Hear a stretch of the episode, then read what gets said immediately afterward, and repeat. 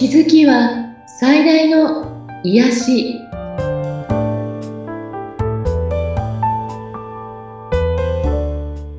皆さんこんにちは。アトラクションカウンセラーの広田ゆかりです。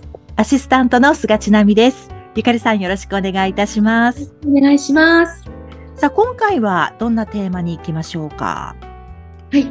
今回は噂話というテーマでちょっとお話ししてみたいんですね、はい、噂話ですね。うん。うん。あのまあ噂話っていうのはこうね特に女性の間ではつきものだったり、はい。人間だったらみんなしてしまうものうん。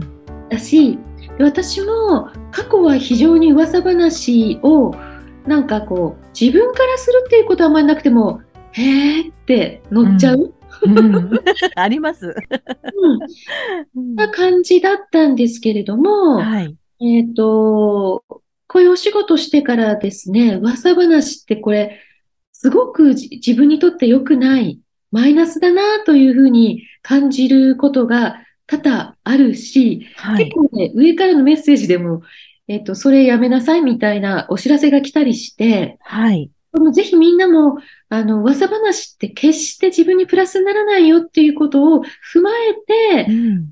見るといいかなと思って、ちょっとお話ししてみたいんですね。はい、気になりますね。噂話は、やっぱり私もしてしまうことも多いですし。はいほとんどの皆さんが悪意なくうん。しまうと思うんですよ。ええ。悪口というのはまた別で、はい。噂話ってそこまでのこう、ね、本気度もないしう、ん。悪意もないんですね。はい。私、過去にですね、夜、友達から電話が来て、はい。その友人からの話が、しばらく何年も会ってない、昔縁のあった友人のことについてで、うん。で、その彼女が、ちょっと噂聞いたんだけど、今こういう風になってるらしいよ、みたいな、はい。まあ、伝聞ですね。うん。で、私もそれ聞いて、えーって思って、まあ、あんまりいい状態じゃないっていうことだったんですけれども、はい。でそれを聞いて、えーそうなんだ、うーん、どうしたのかなとか、えっと、まあ、本当に、ある意味こう心配っていうか、うん。どうしてなのかなって、今どんな感じなのかなとかって、かなりこうぎゅーっとそのことを考えてしまって、まあ、はい夜だったせいもあるんですけど、うん。そんな感じで、えっと、眠りについたんですね。はい。そして、翌朝目覚めたら、いやもうこれインフルエンザになったのかなっていうぐらい、ええ。頭ガンガンで体調悪くって、はい。最初は、これ、インフルになったなと思っていろいろ調べたけど、熱もないし、うん別に喉が痛いとかでもない。はい。だけど、ものすごく頭が痛くて体調が悪いっていうので、自分で、これって、いわゆるちょっとこう、霊障ではないんだけど、はい。何か悪いものを受け取った時になる感じだなって気づいて、ええ。そして、あの、その当時の私のメンターにちょっと連絡してみたら、はい。ああ、もうそれ絶対やってはいけないことなんだよ、みたいな、こう、アドバイスもらってですね。ええ。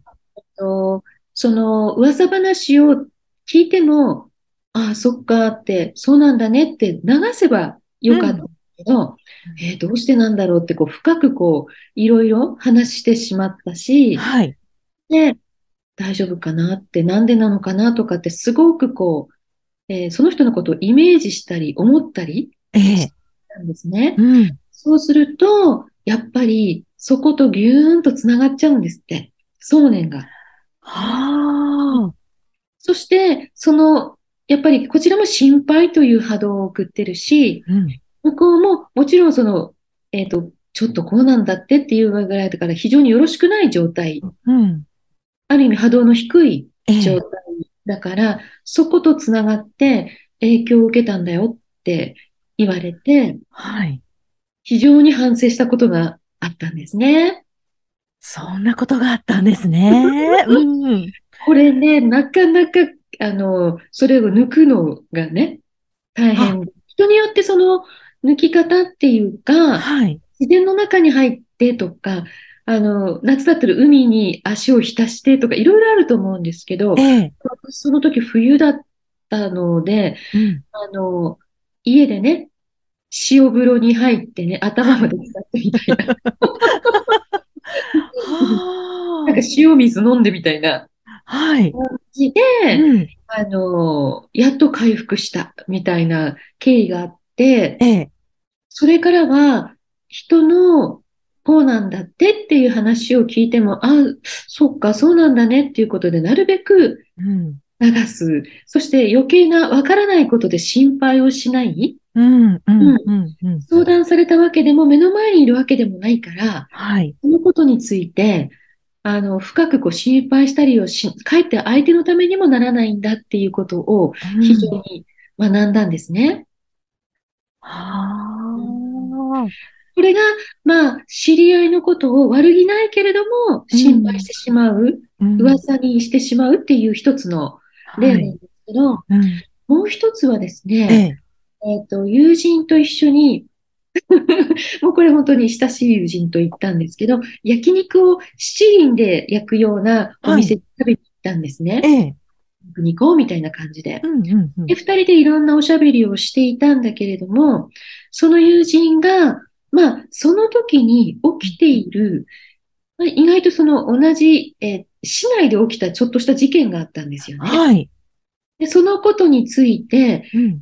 てる、あれってこうなんだよ、みたいなことを、案外こう、危機として喋ったっていうかね、はい。に、喜んでるわけでは決してないんだけれども、うん。もう、こういうことだったんだって、とか、旦那さんはどこどこにお勤めで、みたいな。今ってねうん、怖いよね。なんか事件があったらネットに全部出ちゃうから、はい。すべてつまびらかになってしまううん。っていうかね。で、それも、まあ、彼女がっていうか、こう、まあ、ちょっと職業柄そういうのをこう会社でこう調べたりするところだからなんだから癖になってるっていうのかな。ええ。うん。うん。それで、こうなんだってって、こうだったんだって、こういう話も聞いたとかっていうことを、わーはっと話し出してい。、うん。はっきり言って私その時に、あんまりそれについて、あ、そうなんだと思って深入りしたくないなっていう気持ちの時に、ええ。その彼女が喋ったら、その、それまでおとなしく燃えてた七輪の火が、ぶわーっと火柱が上がって、はい。なんか、なぜかゴーってなったの。はい。わあ、どうしたんだ？油落ちたのかな？みたいな感じでね。うん。一回目は、まあ、それで済んで、ふんふんっていう感じで、お話また食べながら聞いてたら、彼女がほら、どんどんその、はっきり言って関係ない人のことに対してう、ん。非常にこう、詳しく、はい。こうなんじゃないか、ああなんじゃないかって、こう自分の解説も加えて、なんだろうな、深掘りする？はい。悪気ないけど、ちょっと面白がってる。うん。うんうん。ある意味、こう、事件があったということに興奮してる？うん。というような感じがちょっとあって、はい。その彼女がまたそういうことを話し出したときに、もう一回すごい火柱が上がったの。はい。それで私、あっって思っえて、え。その友達に、ね、その話やめてって言ったら、え、どうしてって言われて、うん。後で話すねって、でも今は違う話して楽しくご飯食べようって言って、うん。まあその後に、あれはそういう話をするんじゃないっていう非常に上のお知らせが来てたよっていう話をしたんですね。はい。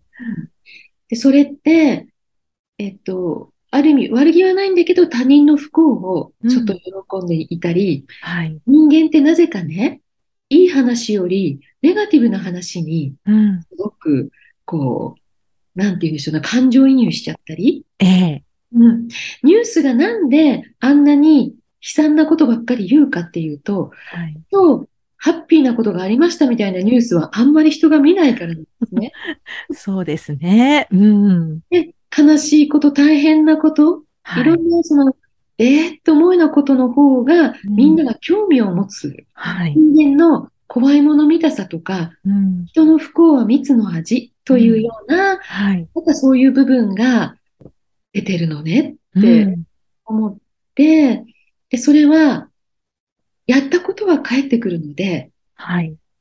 たとえ気軽な気持ちでも、やはりその出したうん悪意とか、そういうものは、え必ず自分に大きくなって返ってくるんだよっていう、ことだし、はいそ。れを、えっ、と、き聞く、そんなつもりなかったけど、聞いてしまった人にも、うん。それはやはり同じように同調していくとね。ああ、そうか。うん、うん、うん。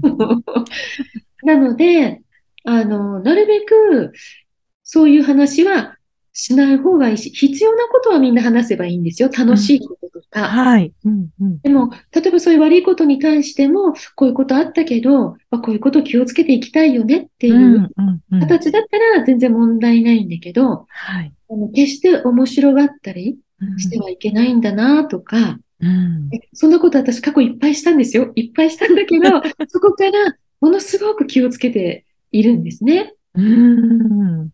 なので、えっと、なんだろうな、芸能人のね、はい。スキャンダルとか、うん、うん。なんか投資問題とか不倫とか、はいい。ろんなことに対して、いろんなことをみんなが言ったり、うん。なんかね、全然関係ない、ね、通行人のおばさんにインタビューして、不倫した男優を許せませんみたいな。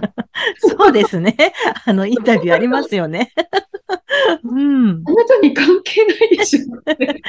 うん。うんなんか謝ってほしいですとかね。うん。うんあ。れって全くあの自分にとってプラスにならない怒りなんですね。はあ。例えば、その、ちょっとかわいそうだなっていう奥さんに頑張ってねっていううん。気持ちだったらそれはそれなんだけれええど、、ええ。とにかくそういう、えーみ身近な人であっても、例えばテレビの中、あの芸能界の話であっても、はい。よくわからない、自分に関係ないことにエネルギーを使わないっていうことがすごうんく大事かなって思うんですね。ちょっと今気をつけようって思いました。ねうん。結構これやりがち。だから私、すごくテレビっ子だったんだけども、はい。そういうこと、一見からほとんどその、えっと、ドラマとかはね、もちろんよく見たりするんだけど、はいワイドショー的なものは全く入れないですね。まあ確かに今のお話を聞いてると、うんワイドショーってその典型っていうか、あのね、そういう部分もあるじゃないですか。うんうん。すごく同じことを何度も繰り返しね、はい。真実であるかのようにね、うん入れたりとか、でも私、あの、報道っていうのも、あのニュース、ニュースも、まあ、最低限しか見ないんですね。ちょっと興味のあることあったら見るけれども、うんそれはなんでかっていうと、日本ってものすごく報道の、えっと、自由がない国なんですね、実は。はい。ちょっと驚くと思うんですけど、うん。えっと、まあ G7 の中では最低ランクなんですね。自由度。え、うんものすごい規制を受けてるってことです。うん、うん、うん。私たちはものすごく偏った情報をニュースで見ていたりするんですね。うん、うん、うん。だから、えっとね、今年のランキング、ちなみに今ちょっと調べてみたんですよね。はい。えっと、自由度ランキングなので、高いほどいいんですけど、はい。1位がノルウェーで、うん。2位がデンマーク、3位スウェーデンという、まあ、ちょっと北欧の方に集中してるんですね。はい。そこからガーンと下がって、42位にアメリカ、はい。43位で韓国、うん。日本はなんと71位なんですね。かなり下ですね。だから私たち全部知ってるような気持ちになってるけど、うんものすごく、えっと、狭い、あの、偏った報道を見ているんだなっていう、これもすごくみんなが気づくといいなと私が思っていることなんですね。うん。テレビで言ってることが正しい。はい。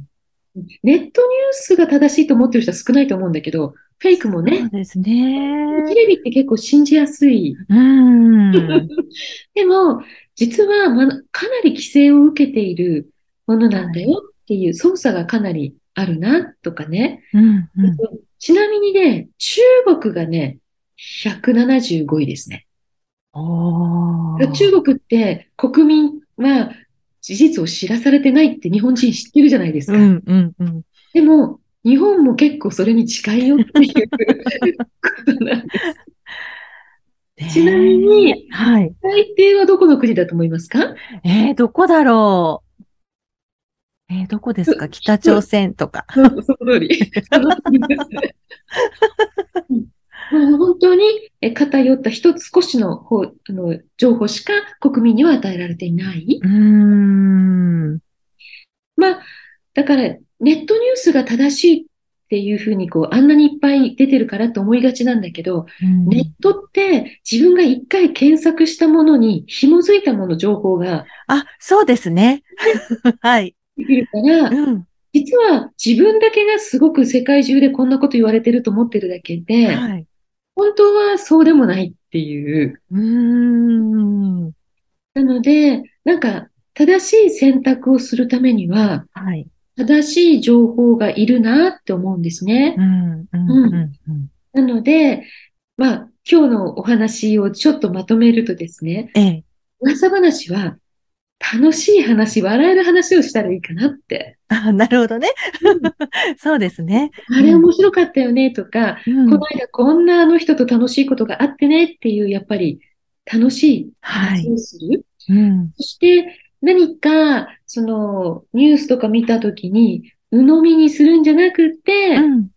といろんな角度でそれを見てみるっていうことができると、はい。自分で正しい選択ができるようになるなというふうに私すごく気をつけてるとこなんですね。うーん。確かにそうですよね。うん。なので、もし、えーネットニュースをめっちゃ信じてる人とか、うん。ワイドショー結構見ちゃってるなっていう方は、ぜひこの話を参考にいろんな角度から、えー物事を検証してみるといいよというおすすめでした。はい。私自身も気をつけていきたいなと思っています。ご参考になさってください。はい。番組を聞いて、ゆかりさんのセッションを受けてみたいですとか、ご感想やご質問などがありましたら、番組説明欄にゆかりさんの LINE 公式アカウントの URL を記載しておりますので、そちらからお問い合わせをお願いいたします。ゆかりさん、ありがとうございました。ありがとうございました。